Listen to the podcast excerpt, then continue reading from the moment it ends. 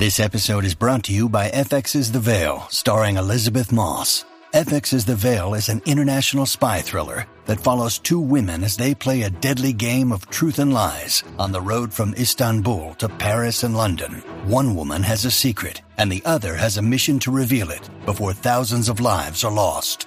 FX's The Veil, now streaming, only on Hulu. This episode is brought to you by Shopify.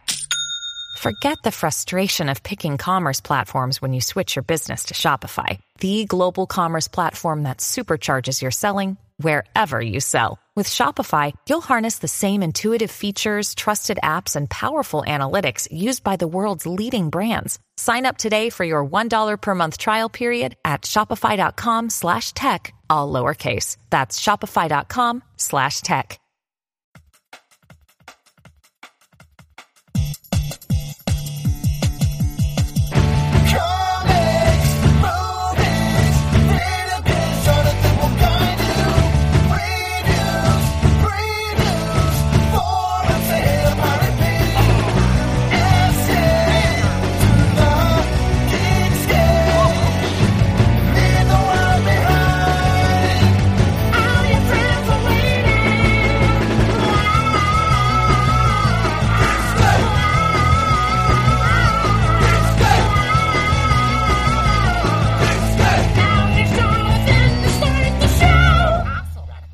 Hey Geekscapists, welcome to a brand new Geekscape episode. I'm Jonathan London, and each week I like to sit down with storytellers and talk to them about why they tell stories. Usually that's pop culture. It's movies, video games, comic books, TV.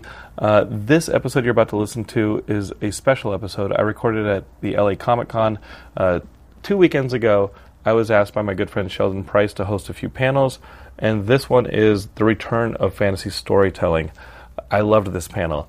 I was fascinated by the idea that over the last 20 years, we've really had this rise in fantasy storytelling, whether it's Lord of the Rings or Dungeons and Dragons or Game of Thrones.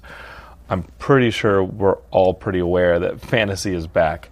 Um, so I put together this panel. The specialists and the experts on the panel were awesome. Uh, I think you're going to hear it. You're going to enjoy it. And don't worry, Geekscapists. I've got new one-on-one uh, Geekscape uh, conversations coming up. I've scheduled them with our good friend George. Thank you for scheduling those with me. So in November, we're going to be recording some awesome episodes for you. But sit back, listen to the return of fantasy storytelling uh, panel, and if you do like the show, go to your podcatcher that you're listening to this on right now. Leave us five stars. That really helps us. Write a review. That really helps our visibility, and that means more Geekscape. Hit that share button. Tell your friends all about the show. And thank you, thank you, thank you. Over and out. Hi, uh, I'm Jonathan London from Geekscape. Geekscape's my podcast. I've been doing it for over 13 years, I think, and uh, I think I know that. Over 13 years, I've been doing a, a podcast called Geekscape, and I like doing panels here at LA Comic Con. So thank you guys for sitting on ours. This is the return of fantasy. Uh, the idea behind this panel is that as somebody who's 40 years old, fantasy wasn't always as popular as it is now. Whether it's tabletop RPGs or now we have things like Game of Thrones, and obviously they're going to start out with a. They're going to. Uh, I think Amazon's doing a brand new Lord of the Rings series. So uh, Tolkien has always been popular to people like me, but it hasn't always been popular on a scale of this size. And whether it's the technology or uh, different things happening in culture, I wanted to put together a panelist of uh, a panel of experts so that I could just ask them. What is the deal with the stuff I used to get beat up for being super popular now? Does it seem fair? No, it doesn't seem that fair that I used to take hits for this stuff, for being into this stuff when I was a kid, and now everybody's into it. It's totally fine. But you know what?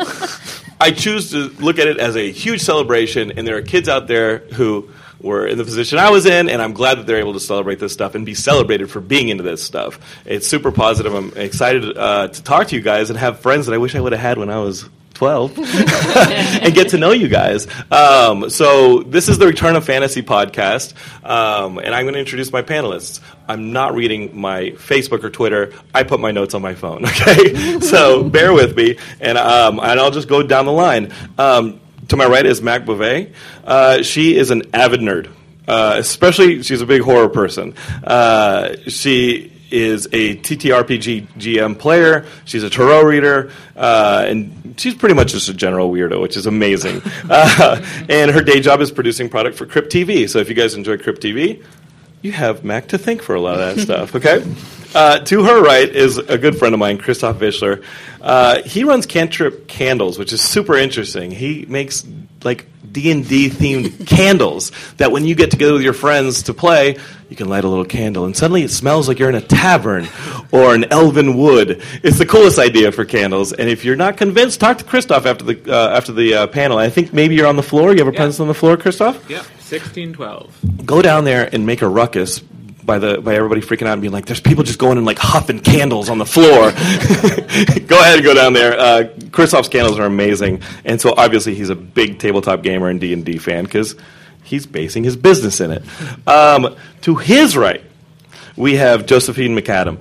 She's an actor in projects such as Tower, LA by Night, Scare Package, The Mortuary Collection, tons of other stuff, and she's been playing D&D since the age of 6. I was illiterate still at that age, so that's pretty amazing. and her dad was her DM. Uh, in, in, she and her brother used to play growing up, so that's a pretty awesome household. I wish you could still adopt me. that sounds great. Um, and to her right is the awesome Alexander Ward. He's also an actor who specializes in playing monsters, uh, creatures, other inhuman uh, uh, characters. So he knows a thing or two about some of the things that lurk in the dungeons. Um, so I'm going to go ahead and open it up to you guys. Um, Thanks, Michael. What a monster! I told you he's a monster. He's having people go and get him coffee. so uh, right off the bat, um, I think we talked about it a little, uh, and definitely I mentioned in the intro. It seems uh, to me that this has been an upswell uh, of fantasy uh, celebration for the last twenty years.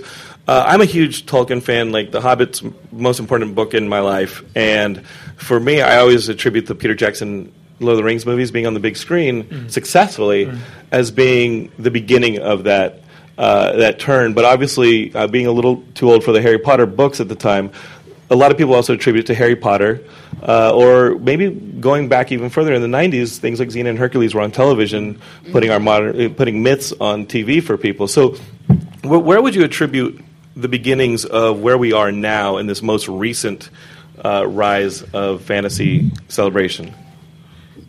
It could open to anybody.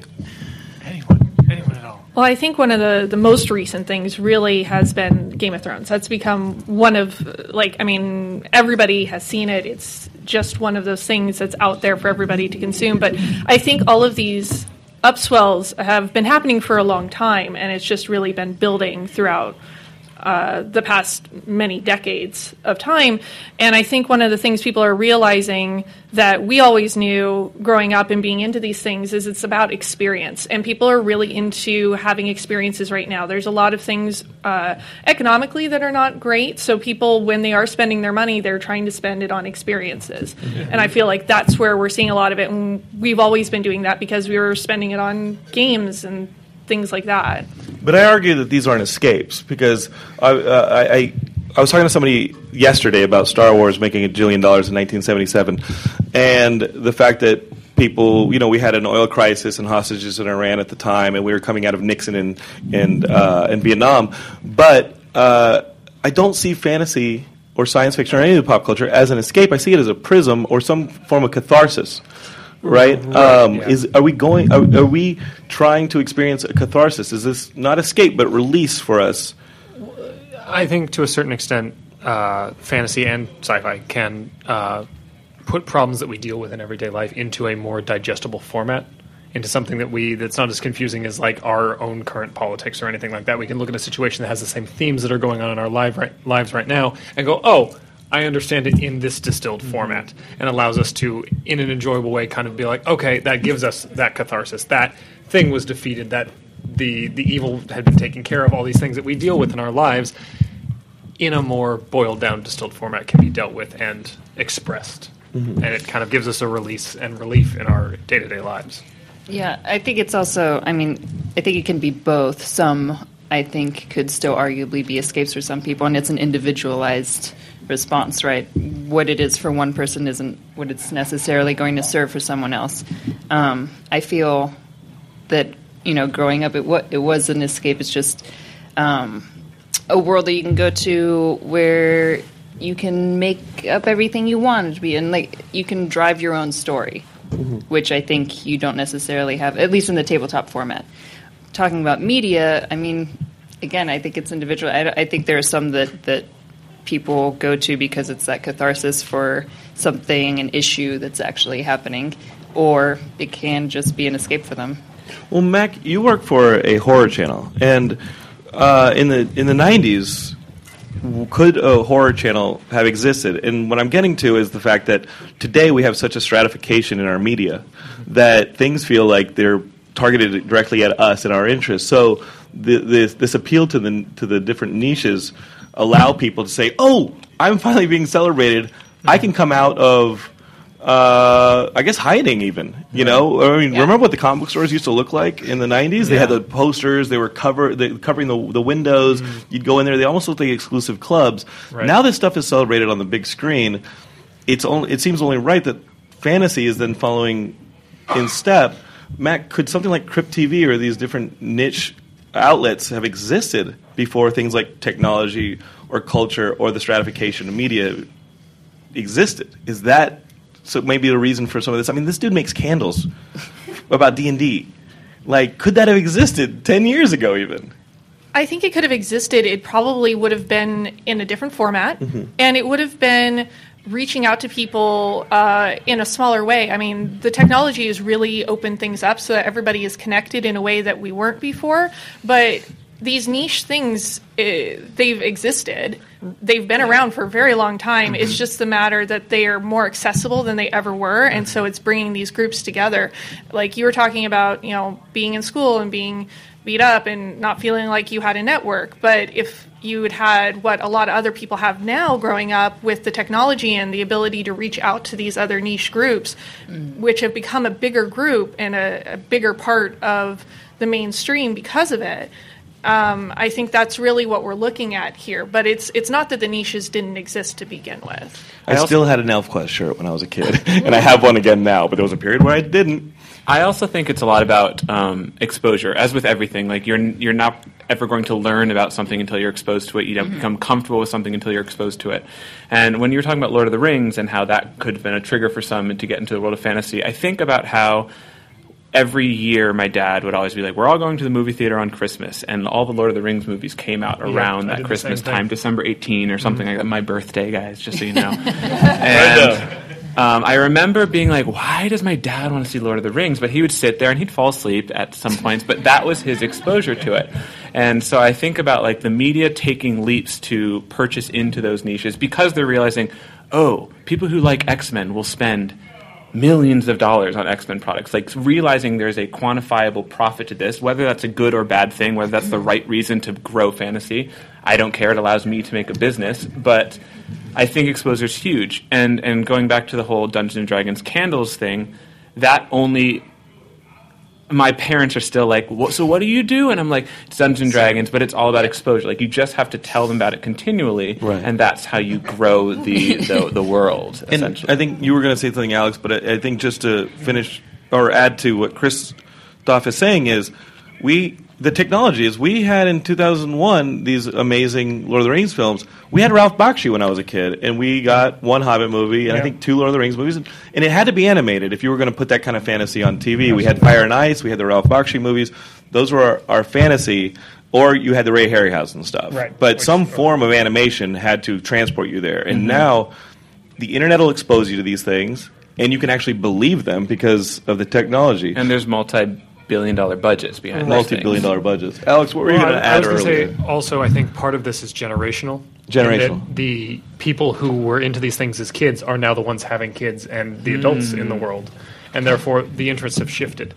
And originally, it was in the you know it was it was big in the 80s it was it as far as you know kids you know d&d fantasy video games all these things started and they were a small thing that everybody was like what that's a waste of time yeah. Or you had to go to the arcade. you had to go to the arcade. You had to enjoy do them. whatever. You had to escape from what was considered appropriate life to go do these things. Right. And then now those kids are now the adults. Mm-hmm. and they want to do that stuff, and all they the want to do that thing all Yeah. the time. And so now it's like, well, just have it out there. Uh-huh. Everybody wants to do this. And then also, gr- as a child growing up under parents who were into these things more. Uh, so what I'm looking for, uh, more eh, more prevalent in these adults than it was in the past. The kids are then possibly exposed to it more, more interested in it, and then with the addition of internet and things like that, it's just all out there, and they can find everything they need. And I think also part of the interest in fantasy is probably attributed a lot to things like World of Warcraft as a video game, going in and kids living in this world and playing, being kids starting in this fantasy world and have been playing it for 10 years, 10, 12 years, however long that game's been out. Right. But games like that have also contributed to this love of fantasy and this uh, resurgence of it. Yeah, um, I had Richard Garfield on Geekscape a few weeks ago, and he was talking about making Magic the Gathering and how it took him a long time to convince uh, the publisher, to, uh, Wizards of the Coast, to put out Magic the Gathering. And I mean, he had the design, and the, he's a mathematician, so he had all the math worked out for years before finally in 92, 93, 94, they started. He convinced them to publish the card deck, and then it was wildfire to the point where, as we were saying earlier, it saved TSR.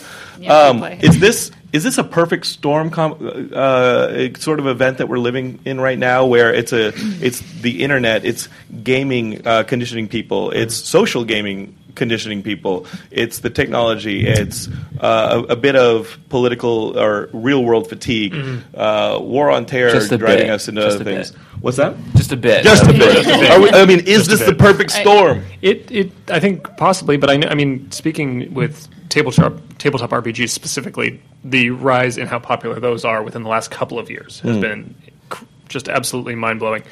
It's, uh, I, but I think it's possibly it's partially due to the fact that people are so possibly getting to the point of being fatigued with so much uh, visual media, video games, things like that, that they want a more personal experience. And so sitting down at a table with friends and all sitting there and looking at each other in the eye and playing a game with each other has become far more popular than it has been in the, even in the last 10 years, within the last three or four years. people would rather tell their own story than Exactly. someone else's story that's not done well or taking a story that they love, aka Avatar, and turning it into something terrible. so people would rather hold what they love preciously and play it in their own Well, and time. I'm sure if any of you have played tabletop RPGs, you know that the people you play with generally become some of your best friends. And you end up hanging out with them more than you hang out with anybody else. That's all you want to do. We talk about our game together all the fucking time. all the time. Like, we'll just be like, yeah, so we're doing. No, but I want to talk about this. what do you think this person's doing? Um, I also think it's relative. I mean, I wonder all the time is it just because I'm surrounded by the circles of people that like the same things? Because I will go to work, I will go on set, and I'm. I'm still greeted with the same puzzled looks of like, "What, Dean? What are you doing?" Same. I'm sorry, like, like all the time. Um, even the people creating this media, which I think would surprise a lot of people that have no idea what they're feeding into, and like this huge culture that it is. And you know, I grew up with Lord of the Rings and all of that, and I didn't get people to play D and D with me until I was I. for my 18th birthday, I asked all of my friends to come and play D and D. That was like my birthday wish. I got them to sit down, and, and we all played, and um, it was a lot of fun. But we still didn't. They didn't play after that. It was still like it took was a one-off. few years after that. Yes, it took a few years after that until now they'll now they're totally down to play D and D. Everyone's into it. Um, but I feel like honestly shows like Critical Role Mm-hmm. added so much because I was able to then ask people like, "Well, have you heard of Critical Role?" And they and they're like. Oh yeah, yeah, no, isn't that you know? And then I would go from there and like try to like, yeah, it's actually really fun. We could do that, and Right. here, let me show you how. Well, and speaking D and D specifically, I think it's also much more of an ex- uh, accessible game than it used to be with the fifth edition rules as the way they are now. Because the game used to be so much math related and so much like I don't want to do any of this just to fight a dragon. and, and now worth it's it. much more freeform and much more able to be like, no, I just want to tell this story, and that's the most important. So thing. Josephine's friends who were like, "How long is this going to take?" Yeah. it's not a day. It's Right. now Well, you could do a birthday weren't dinner and you're done. Playing, still a day. but, I mean, I, when Yeah. I was, it was still Four hours. I mean, like it wasn't a, a math crunchy game. Like I was like by the time they played with me, it was probably I think it was in the in between phase of D and D next. Sure. Um, but uh, which maybe wasn't helpful for them.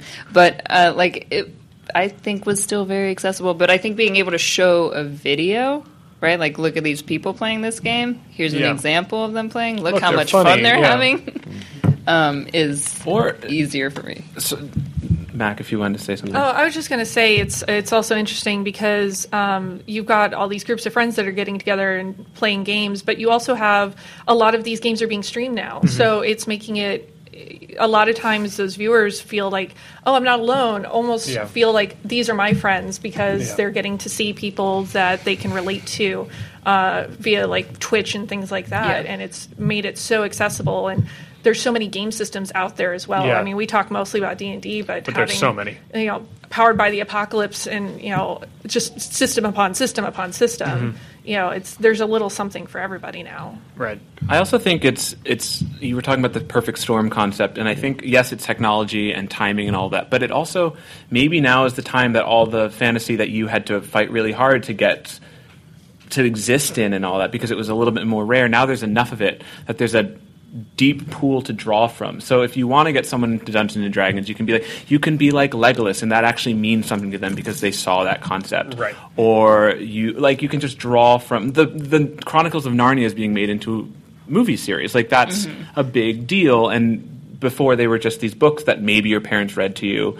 Um, so I think there's a, a wide depth to be able to pull from now, and that kind of compounds into more and more and more fantasy. So the question is: Is this a trend? Is there a threat of exhaustion with over with, with so much of it? Do at what point do competing systems like Max said, like Max said, start to cannibalize each other when one becomes dominant and these other smaller games maybe don't don't get the same attention or don't get the same exposure? Is there a threat that this will become oversaturated? Mm, I don't. I don't know. I don't. I don't know if it'll ever get to that point because it's everybody's going to have their own personal tastes, and everybody's going to want to play something slightly different. Maybe D and D is not your thing. Are we outracing overpopulation? You know, like, I mean, as long as we just make more peop- people, we make more fans. Yeah, exactly. With the amount of people we have on this planet, I'm sure there's enough games for everybody. Um, but it's it, there's always going to be different games. You could either you could be into Vampire, you could be into D and D, you could be into Shadowrun, you could be into I don't know Cult or whatever you want to play. But um, it's it's I think there's no no one who likes playing tabletop RPGs ever gets bored of tabletop RPGs. No, you know, it. I, I at least I've never experienced that. But what about the media? What about uh, There- what, yeah. about fantasy I- films? what about fantasy television? Is I- there a Yeah, point I- where like it's like I loved Game of Thrones, but then I watched season eight and I'm a little less excited for the for for the spin-off series or oh they're making three new uh, Game of Thrones se- series. Is I mean when we see uh, a sequel do badly at the box office, it always affects that Yeah. next movie. It always affects it erodes that that brand. The spin-offs that are going to come out of Game of Thrones have been announced. Right. They're in production. Does season eight, season seven, season eight, season eight, does it affect those? Does it? uh, Does it? Does Right. it I start think to? it re- does- yeah. I At what think point it does, will. do these things start to recede? I hope not because I want to keep working. I think, not to be pessimistic, I do think it will. The, the trend will break, just but it will still exist. But Obviously, is it a trend?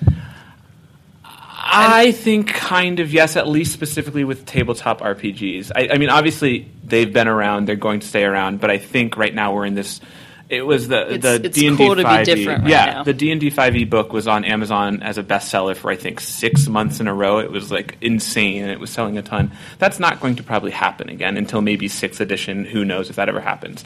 Um, Right. but I think there where the bubble has to pop at some point, but that doesn't mean that it will pop and there will be nothing left. I think it will be a pop and we'll kind of go. We'll just plateau. We'll stay. Yeah, yeah, kind yeah, yeah, yeah. But tabletop gamers are like the most hardcore of the fantasy fans. But if But, but, but I'm media- talking about your aunts and uncles who were like, I watched that Game of Thrones, pretty tight. Yeah, that's exactly what my answer. Yeah. You rode around on a dragon. That's exactly. no. That'll keep happening for a while. Yeah, I think there is Yeah. going to be some level of fatigue as far as fantasy things go in media, in movies, in television, and what and whatnot. Just because people are there's so much of it right now, and people are as as the same thing happened with zombie films. Mm-hmm. There was so much zombie media for so long, and The Walking Dead's kind of the last bastion of like zombie, and that's going right now. So that's has a possibility of happening with fantasy and things like that. But I Yeah. don't. It'll never go away. There are still zombie films. There are still things like that, and everybody all, is going to always love that stuff. But I think the media sensation that is these things will mellow out eventually. It's just cyclical, I think. Yeah.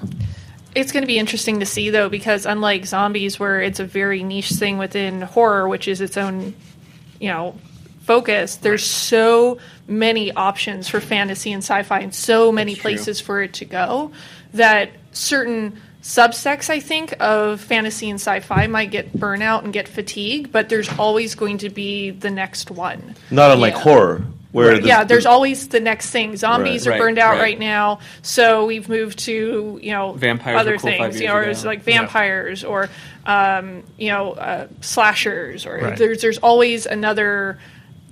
Avenue you can go down within that the, zom- genre. the zombie always seemed to duck and weave with societal turns. Yes. and in the movies, Yeah, in the movies. but um, um, But I think, Oh, God. honestly, before fantasy burns out, I think we're going to have superhero burnout before fantasy. Oh, burn it's already. yeah, I think that we. I think they. I think that they have to start diversifying their product pretty. Comic Yeah, Con. if we're gonna. I, if I, yeah, like I'm already like. I mean, it's cool, but I'm done. But from the Yeah. outside looking in at fantasy, is is fantasy diversified? I want to ask you guys, what was your first taste? I talked about uh, my father giving me The Hobbit as my beginnings for getting into fantasy, and obviously that spinner rack at the at the uh, at the grocery store, getting me into comic books and getting me into those elf quests and things like that. That when you start getting tired of superheroes, you're like, oh wait, I want to go into the indies, and you start Yeah. discovering things like that.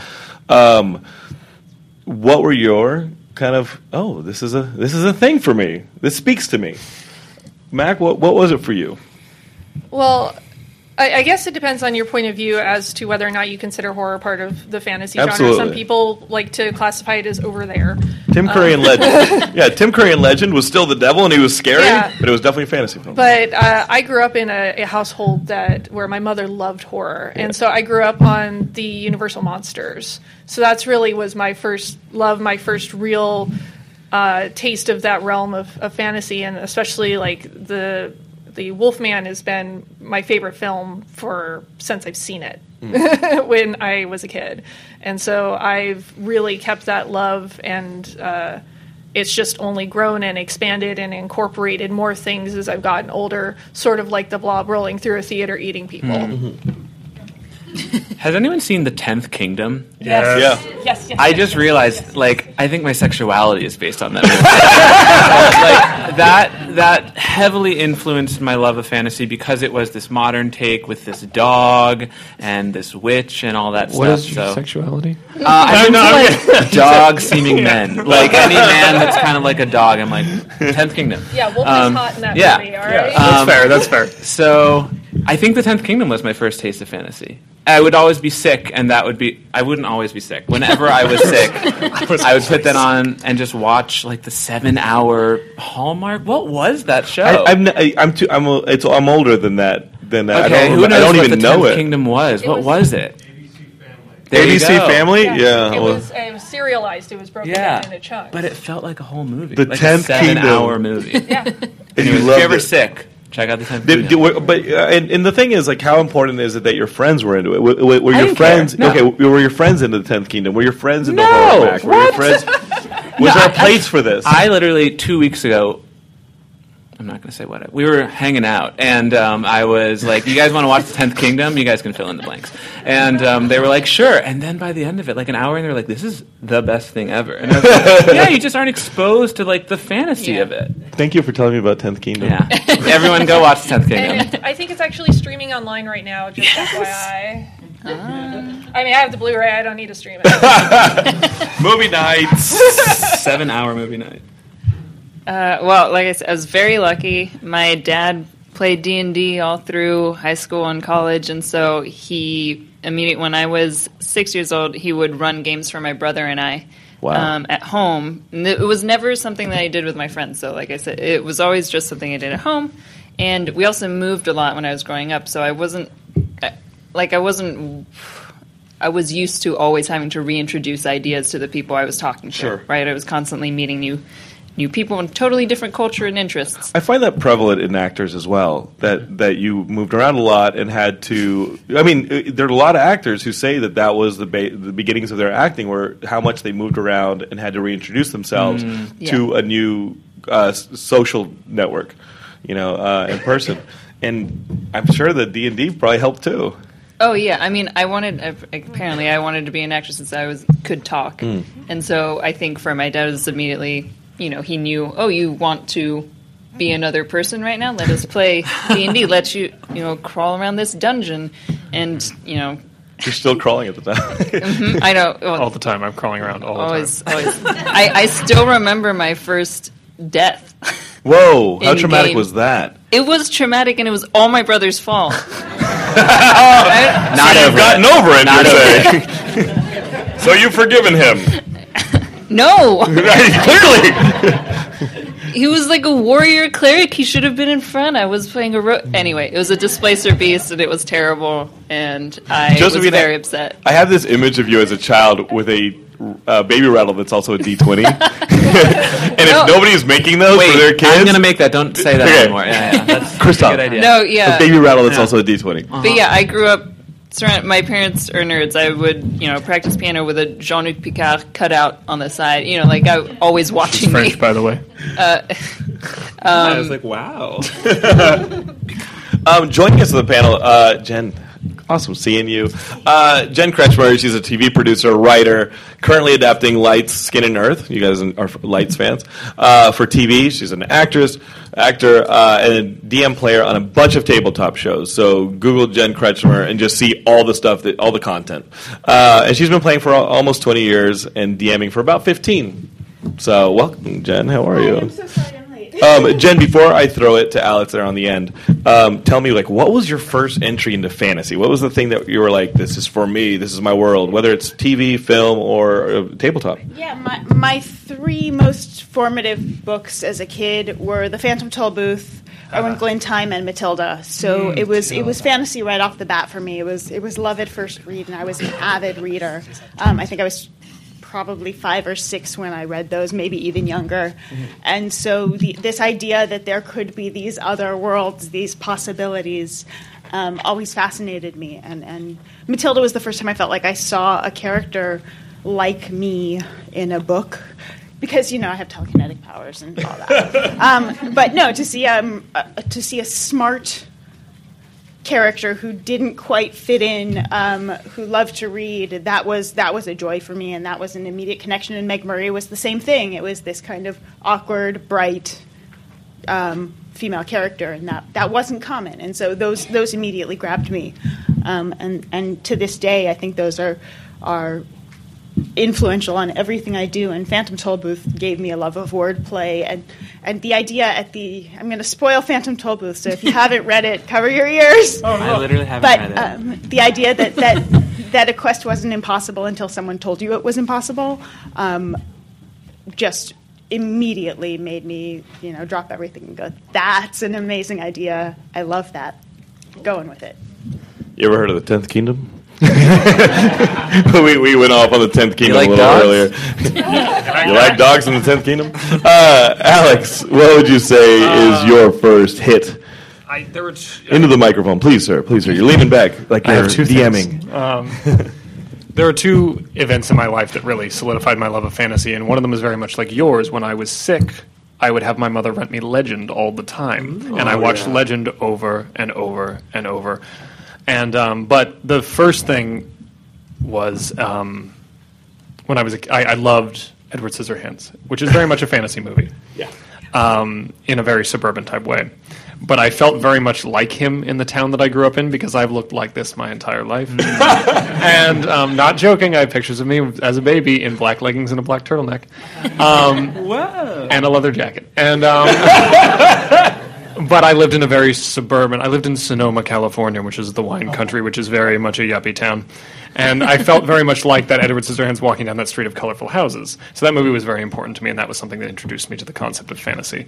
Uh, but really, the formative point as far as loving like fantasy, like dragons and knights and blah blah blah, was being in on vacation with my family when I was young in Hawaii. We had gone. Some reason took me to Hawaii, and um, which is not the place I'm supposed to be. And I w- didn't want to go to the beach because the beach has the sun, which is not why So I much exist. feels. And- so much. So I went to a bookstore that was on the beach. There was like this little shopping center near the beach on, in Maui, and they had a bookstore. And I bought the Player's Handbook, the Dungeon Master's Guide, and the Monster Manual, and I sat in my hotel room and I read all of those books. I believe it was third edition when I bought them, and it was that was what I that was like. Oh my god, there are all these things, and I want to play this game, and then I didn't play until I was like 25 because nobody wanted to play. Nobody would sit down and play the game. I played Vampire the Masquerade before I played Dungeons and Dragons. Like it was just like it was no one wanted to play that game, and then I finally found people that were like, "You want to play D and D?" And I was like, "Fucking yes, I wanted to play D and D for like 15 years." Well, um, that leads to my next question, and I want to ask you guys: Once you did have that first entry, and you were like, "This is for me," how hard was it to find like-minded people? Because I had two people down the street, and we played D and D, but that was it. And and introducing other people to D and D just was it just wasn't going to happen. Growing up in a football like high school, Right. massive football high school, and uh, they just weren't going to be into D and D. Uh, I tried introducing them through uh, TSR. Also published a Marvel uh, superheroes role playing game. Right. There was a really great one that I remember uh, called Toon, where you could just basically be in a Chuck Avery like Oh, nice. cartoon. You could awesome. be in a Looney Tunes cartoon. You can make giant mallets and things like that and hit each other. But it just there weren't there just wasn't enough people around to, to get into it. Uh, so books like Jen, like books were basically the refuge, and you just read through all the Dragonlance novels, Yep. you read through all the uh, the the Wheel of Time novels, and then once you're done, you've nobody to talk to about that. How You hard just was cry it? after you're done. Was that? So you just cry after You just you're done. cry. You, are like, oh, I just read this amazing thing, and nobody is here to talk to Yeah. about it. Um, how? What, what, that was the '80s, early '90s. What was it like for you all to get super excited about something, and then nada? and then disappointed. My my fantasy outlet was through video games. Uh, so I had online friends that liked like video that liked fantasy and things like that. I played Majesty, the Fantasy Kingdom sim, and all that stuff. Like, so I didn't. I would go to school and be the cool swimmer jock, but then I'd go home and be the nerdy fantasy guy. But so I didn't really have.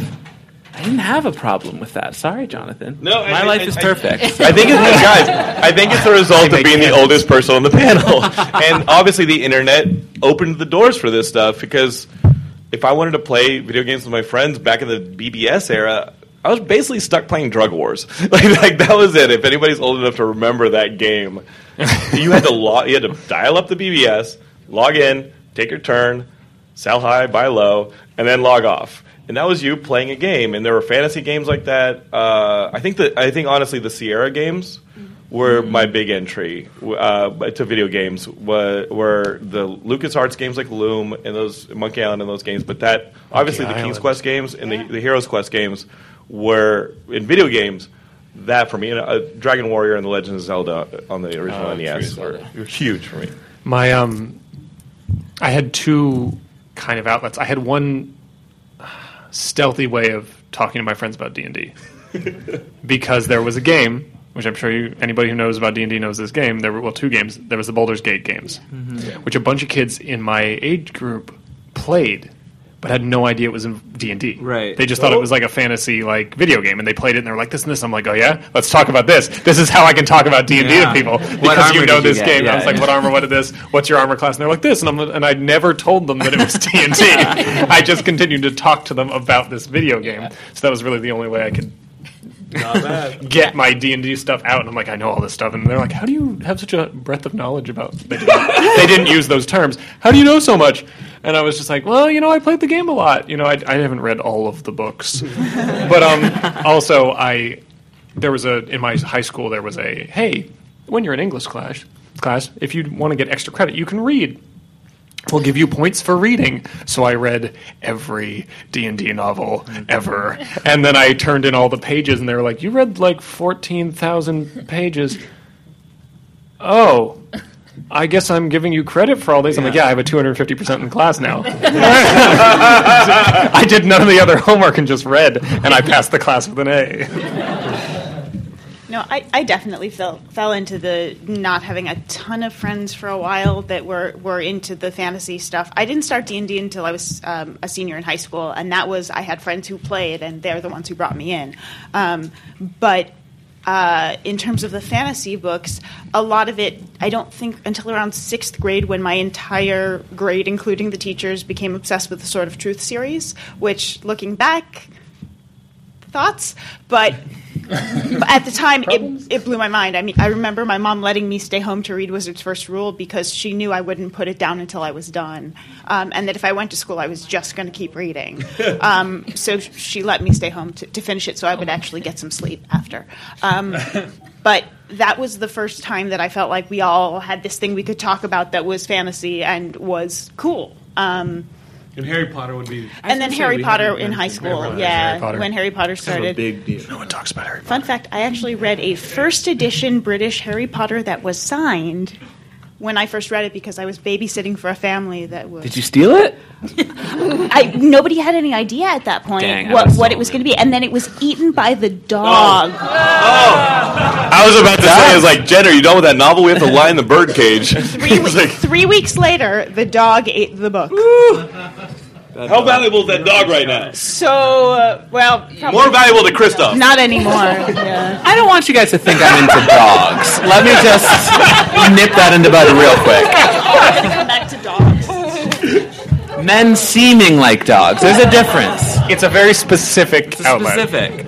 He he was a wolf, all right. Yeah, so it's, it's like, like a werewolf. werewolf There's like you a know? different line there. We can get into it later. See me after the panel. There's a whole subgroup. There's Speaking meetings. of werewolf fans, Yeah, so I got really lucky because I had a bunch of like the weird theater kids. So we all had different interests, but we all were interested in each other's interests. So we shared everything around, and uh, yeah, fantasy was our communicable disease, I guess.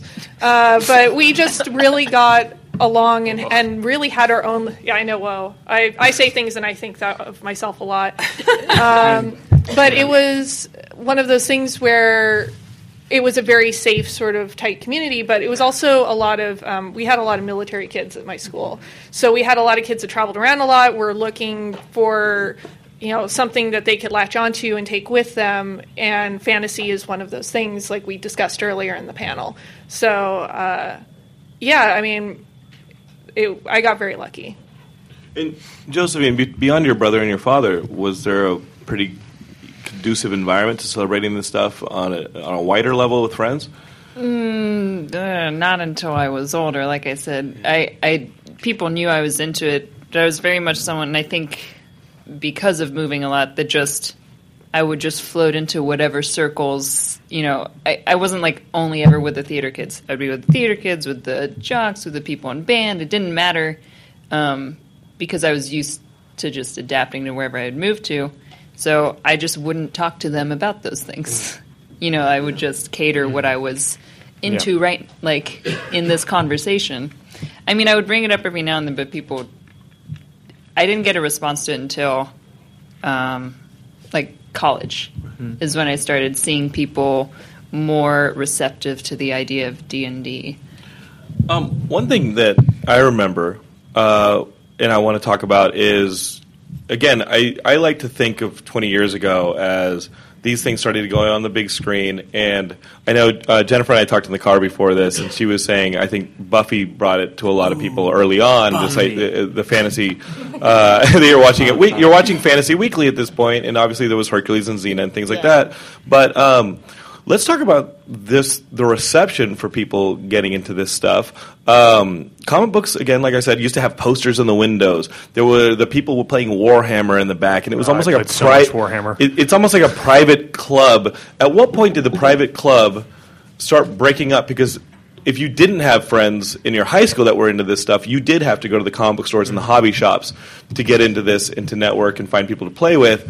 But it was a pretty male Yeah. like Yeah. dominated mm-hmm. thing for a long time. And honestly, guys, it wasn't until about 15 plus years ago that I looked up and said, wow, th- whatever that was, it totally is broken apart. Mm-hmm. And women are starting to get starting to get into the Comic Con and starting to get into the gaming and starting to get into the tabletop and the fantasy. Looking And into I can room say, right yeah, now, there's Yeah. a pretty much even 50-50 split, which is awesome. Which is rad. not. Makes, Yeah. Well, what are you, what, Well, are so I- I what were the things that tore that wall down? I'm- Challenge you on Yeah, that a little bit it, because please. there were women working at TSR. Dragonlance was written and created by women. Margaret Weis and Tracy Hickman, of mm-hmm. course. I, So- I read every so- novel. So women have been driving fantasy and science fiction from the very beginning. It's just that it was not necessarily spoken about as openly. People wrote under pseudonyms. Um, Or a lot of the time we didn't talk about it because it wasn't seen as something that was feminine or appropriate for us to be interested in or, or Mm-hmm. doing as a hobby. But Jen, what were those big things that broke those I mean, clubs apart? Where- Buffy where- was a huge yeah, one. Okay. Harry Potter was a huge one. You know, these these are are either female focused or female driven um, or, or female created um, series, and they, you know, I think women women have been driving that. Um, but it took a while for people to kind of take that, to divest that and go, these are really cool stories. Um, you know, I think Buffy was a huge one in terms of breaking down barriers. With Comic Con, if you look at the numbers, starting the year that the Buffy cast came to Comic Con, it more than tripled. Um, and it continued to double, I think, every year after that until it reached sort of the size that it is now. So that was a huge, a huge shattering of those. Um, those barriers and, and those doors. Yeah, I mean, I think it's still those barriers are still there. Yeah. no, we're good. Everything's good. we're good. We're done. Yeah, we, we broke holes through them, but there was still the honeycomb wall Yeah, up in I front was- of us. What would those Absolutely. barriers be, uh, Josephine? Like the the barriers to acceptance? Oof. Wait, hold on. I, th- I think yes, Can we like, have another like thirty minutes on the panel? How to get rid of those, or what we're still well, what are they, and what do you think are some of the things that, like, let's say? I mean, I'm that- still worried about talking on voice chat and video games. Yeah. yeah. I mean, not worried. Like, I will still do it, but I still encounter. that's toxic as hell. yeah. Yeah, Yeah. yeah. And, and I started in StarCraft 2, and I immediately turned off all of my voice chat so quickly. I did the Um, same thing in WoW. Yeah, but I, I don't know. I think it's just it depends how you were raised. I was saying I wa- I grew up watching Miyazaki films, and I would mm-hmm. watch Princess Mononoke every single day when I was like seven. Yeah, every day. It was it was a lot. It was excessive.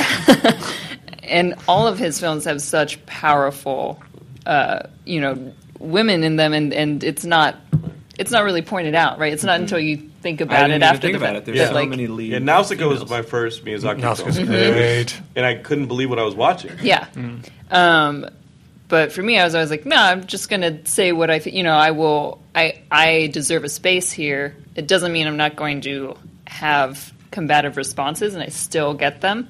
Um, but it has lessened a lot. Like from me playing StarCraft to me playing Overwatch, I will say it has gotten a lot better. I'm not sure what necessarily caused that change. Well, uh, if if any of you have questions, please raise your hands. But I'd like to see think that maybe there's people in the audience who would want those kind of approaches to meeting that kind of uh, resistance. If there are people in the audience who've met, had that online, or if there's just any general questions for any of our panelists, I think we have a few minutes left, and it, this is the time to open We it have, up in fact, questions five minutes left. for anybody. That was my favorite. The like very on the point, like 12, 12.45, five minutes. Yeah. I loved it. That was great. Yeah, are we- we're good, guy. Right over What, where are we at? We got five minutes. Five minutes. Yeah. Uh, are there any questions really from the audience that, for any of these talented panelists? I'm very ready for your questions. We got one over here on the right. Please repeat the question if it's directed to you. a lot of people out there. A lot of people in the com- comic world uh, actually respect. Well, I- I'll admit it. My first real, oh my god, like my first like moment as a kid with a burgeoning sexuality was a Frank Frazetta poster in a gaming store. Like that's just fa- like I was like, oh my god, that's beautiful, and but it was a sexualization of a female form, and that is that was prevalent for a long time, and still prevalent in a lot of these fantasy things. Even if you give her a sword, she's still in a bikini. Like, how is I mean, is that stuff starting to erode? Is that stuff starting to be I, I think it's starting to. er- Yeah. I mean, it's not gone, obviously. Right. But it's Yeah. it's. Ho- I mean, and hopefully it's starting to. I mean, there is. There's nothing wrong with somebody being sexy, but objectifying somebody and having this art be that is their only purpose. Yeah. Mhm. Is not good. The example given to Like, us by the by the audience member was uh, with the outcry about Starfire's depiction in the comics recently. Uh, it was a couple of years ago. Yeah, but, no, I remember that. Yeah. So no one wants to read a story where their analog is a prop. Yeah. You want to read a story where you, you're you're doing something, where you're a hero, where you have uh, struggles and you're flawed and you're overcoming challenges and you know there's development and growth and you, you go through an arc. I mean that that's storytelling 101. But so often historically, women in stories have been props. There's the the sexy lamp. I was test. just about to mention the sexy lamp test. Yeah, Yeah. It's, it's if if your woman can be replaced by a sexy lamp with a post-it on it, you're a hack. That's Yeah. that's the sexy lamp test. Yeah.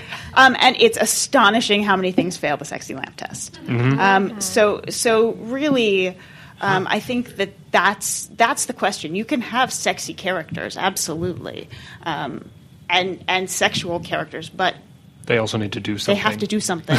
they have to own it for themselves, and Right. it's about the the fantasy of being able to own that for yourself, and that's really where the difference is. Right, which is very much becoming more prevalent, which is great, but it's not at the point where it's not a thing. You know, the other the other part of it is still a, very much a thing that is going away, but hasn't gone away, which is what people are working towards. Well, I would like to call on female Loki uh, on, your question. This inclusiveness in fantasy and sci-fi. Oh, Did social media help or hurt the inclusiveness Uh, in fantasy social media sci-fi? is complicated. Oh it man. can in in I think in an idealized way in an idealized world, social media can be great and it can really help these situations. But I think more often than not, social media causes harm than it does.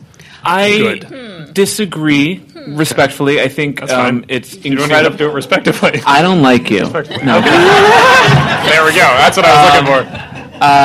I think yes, social media can be completely toxic and damaging. But I have conversations with Jen on Twitter and and people who I would never normally talk to just because I don't have access to their. exposed to Ex- it. It's it- it's That's all valid. about I think the exposure. exposure. Like if you want to change minds, you have to expose them to stuff, and that takes Yeah. time, and it's frustrating because you might have the correct answer, and you just want this person to know that, but it takes time. and You just have to show it over and Right. over And again. it, it took me time, and, and I learned through a lot of the people I've I've been in touch with in social media, um, in terms of an intersectional approach to mm-hmm. changing media and, and the industry. I, I needed to know where those gaps were, mm-hmm. or at least the ones that I'm aware of, and start actively following people from communities that I'm not a part of, or I wasn't aware of, or I mm-hmm. didn't, you know, know much about. I have to start changing my own mind actively and, and opening myself up to that. And social media has been amazing for that, and it's allowed me to, in my own creative work, start to open up to, to, to characters that I might not have thought about putting into those worlds, or or Right. you know, th- my instinct is. You know, I, my default has changed because of, of the communities I've talked to on social media, um, and and I think that's been great. But yeah, it's it sucks when people are Social media is also super and- gross. Yeah, Yeah. people are more vocal for for worse, but also for better. You know, both Agreed. ways. Yeah, they will the- like just earlier today. I was talking. You know, there are comments and there are people jumping in to defend that. You know, and there's like conversations happening back and forth, and and that wouldn't have just happened without you know such an open platform for mm-hmm. people to be able to have that discourse. And it's usually someone making a big mistake on social media that triggers some really helpful conversations. Yes. So watch what you tweet, people. Watch what you tweet. but also own it if you make a mistake. Like don't Yeah. don't double down on it. If you if you've made a mistake and someone says, "Hey, you screwed up," think about it. Make an active apology where you're making those changes and own it and do better in the future. And that's the only way to to, to do it. Yeah, you're much more likely if you own your mistake to be like, hey, I messed up. I was wrong. I'm really sorry. Yeah. And thank and you then for teaching thank you for me. letting me know. Yeah. Then you just move on with your life. You don't have to cause this giant like, no, I'm like, I stand by the huge mistake I just made, and you're like, why? Why? Where's are your political- Why are you on this hill? Why Where's your can't political career without denial? You gotta come on, man. You'll never be president, Alex. Uh, I don't want to be president. The world would be way worse. we have a question in the in the back now. Yes. Never ending stories of great first fantasy Princess experience. Bride never Princess happened. Bride. But I realized perce- the difference in perception, like as adult, an adult talking about the never-ending story. For me, it was about a kid being pulled into this world to battle the nothing. Right. And what are the steps that in fantasy where we do work outside of the box, the traditional storytelling boxes, and taking things like the depiction of females from a prize, a victim, to the hero? And I think that extends beyond just straight uh, depictions of characters. You know, at what point are we going to start getting these other characters? We already have in a lot of ways. yeah, So m- more women writing fantasy, sure. having authors and in, in your everyday life too, being around women.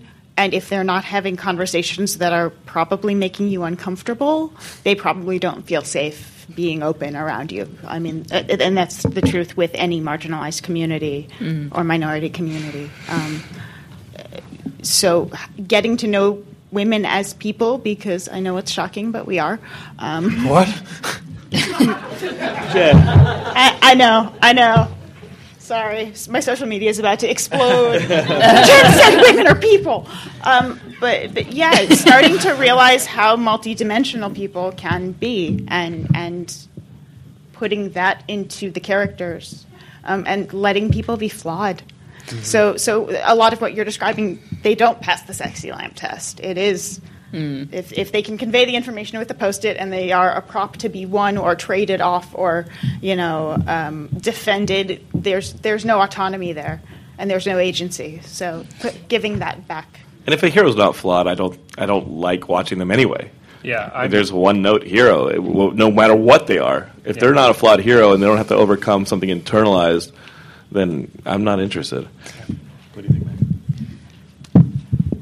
It's really about having the diversity in, in storytelling. It's really, really important. But I also want to remind people that it's okay to have women that are villains or they're you know in some of those traditional roles so long as there's more breadth to them because there should be men that are also in those roles. There should be i mean anybody should be in those various roles. We need all of that in storytelling. And so i think um, you know i love female villains i think they're amazing but i don't care about them if they're just one note It's not, you know, there, there's not just that three-dimensional thing, but her purpose is to be that gate. Right. So what Yeah, about a uh, female villain that's designed only to impede a male's path?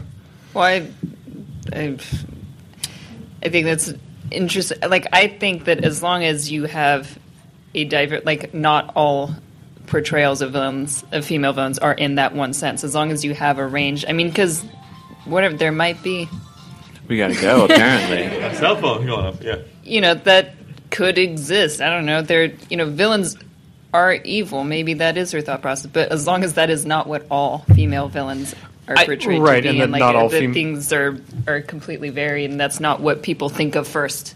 I think that if you switch that and you said uh, the male villain is his sole purpose is to block the male hero, that's bad villain writing. There, there should be a, a better reason for a villain to want Right. to stop a hero than just to stop the And hero. they're not villains. Villains are, do Villains are heroes they're for villains. themselves. Yeah. I I also think, I think pro- the core of the question, though, is about women serving to further a man's story. Not having their own autonomy, Right. and not having their own stories, but Sure. existing only to further the story of it's a a- male character. If it's a villainous, sexy lamppost, it's bad. yeah. it needs to have. I mean, they usually get better teeth Yeah.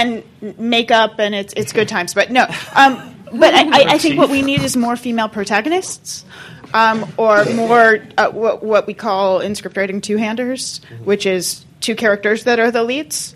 Um, we need things like Frozen that give us uh, interesting, complex relationships between women, um, but also supportive relationships between women, because often you'll get one of whatever category you're looking at, um, and showing the, the plethora of, of different types of people that exist. We, we should tell men's stories too. I'm not saying that but we we've had like if you look at the numbers the number of stories about women are so few compared to the number of stories about men and and equalizing that a little bit is not a bad thing mm-hmm.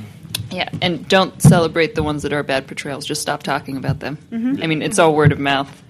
I mean, they may be awesome in your mind, but there's more stuff to come, and it'll get better if you don't just hold up the uh, dated and less than stellar portrayals on a pedestal. Right, Yet Continuing to look at something that is problematic as being like, no, but it's great, doesn't help anybody. It's still problematic. It's still got things that need to we need to change those things. Yeah, it was okay for the time period that it was in or wherever it was put out, whatever, but it's not anymore. Newer, cooler stuff can come along. Yeah. Um, so in a way, the fantasy still has the same drawbacks and strengths as most genre storytelling. It's just uh, it, it's, a, it's a fantastic prism to what we're dealing with in our real worlds. Right. Um, okay, so I think we got to get Jan and everybody else to their next panels. So I want you guys to run through your social media handles, unless you have something to run No, to no, add, no, Josephine. no, no. Oh, I was going to give you guys shout outs and definitely go downstairs and huff uh, Christoph's candles. was like, wait, wait, wait, wait, wait. um, starting now to the end with Alex. Uh, hi, everybody. Um, my, you can find me on Twitter at um, Alex Ward seven seven seven. That's my Twitter handle, and my um, you can just find me on Instagram under Alexander Ward. But Twitter is the best place to follow me because I never post anything on Instagram. I'm really bad at it. So Twitter is my social media place. Uh, I am at JCVIM. It's impossible to remember um, on all social media. And then tomorrow I'm doing a panel uh, running a speed run of Tomb of Horrors First Edition. So uh, with Luke Gygax With Luke Gygax. DMing. So Wow. please come hang out and watch that insanity. All of my social is at Cantrip Candles, C A N T R I P Candles, um, and stop by booth 1612 downstairs to smell them. You can find me wherever great social media is sold as at Strange Like That. I'm also doing a panel tomorrow at noon, and I don't remember where it is, but it's about the rise of um, the occult and mysticism in pop, pop culture. Um, I am Jen Kretchmer. I am at DreamWisp on most social media, D R E A M W I S P, or if not that, DreamWisp Jen. If you're on Twitch, um, I'm on my way right now to go do a panel in 306AB about tabletop RPGs. So if you like to RPG, come on down, or if you want to learn to RPG, come on down and ask questions. It'll be fun. I'm Jonathan London, as I said at the top of the show. At Jonathan London on Twitter. You can search for Geekscape on any social media, and you'll find our little community. And of course, you can subscribe to Geekscape on uh, any of your podcatchers. We'll put this uh, panel up on the feed as well. So you, if, you, if you, your friends couldn't make it, they can still hear it. All right. I want to thank LA Comic Con and all of you for being here and enjoying our panel. Thanks, guys. Uh, thank And you. girls. You're listening to the Geekscape Network.